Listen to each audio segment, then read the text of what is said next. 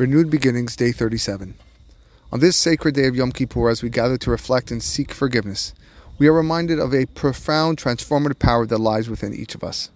Yom Kippur, the Day of Atonement, beckons us to delve deep into our soul, acknowledging our imperfections, striving for spiritual growth.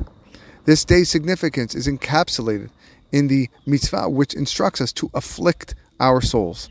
Afflicting our souls does not imply self punishment but it's a profound form of introspection and self examination. It's a call to action, inviting us to confront our past deeds and decisions with honesty and humility. Through the process of teshuvah, we recognize that our past need not define our future. Yom Kippur reminds us that we possess the capacity for change, growth, and renewal. So we fast and engage in heartfelt tefillot. Let us remember that the journey of teshuvah is not limited to just a single day or a season.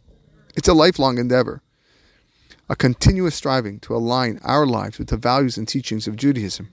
It's about shedding the burdens of guilt and embracing the fact that we can rise above our past mistakes. Yom Kippur is not solely a day for personal introspection, it carries a collective responsibility.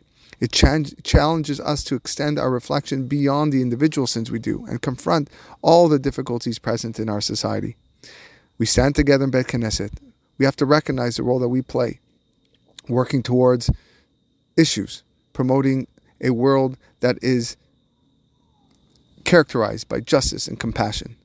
Bezrat Hashem, this Yom Kippur should inspire us not only to engage in personal growth, but to commit ourselves to repair the entire world. Let us come out of this sacred day with hearts full of hope, ready to make a positive impact on our own lives, the lives of others, and the broader world around us. In doing so, we honor the true spirit of this holy day and the message that it imparts.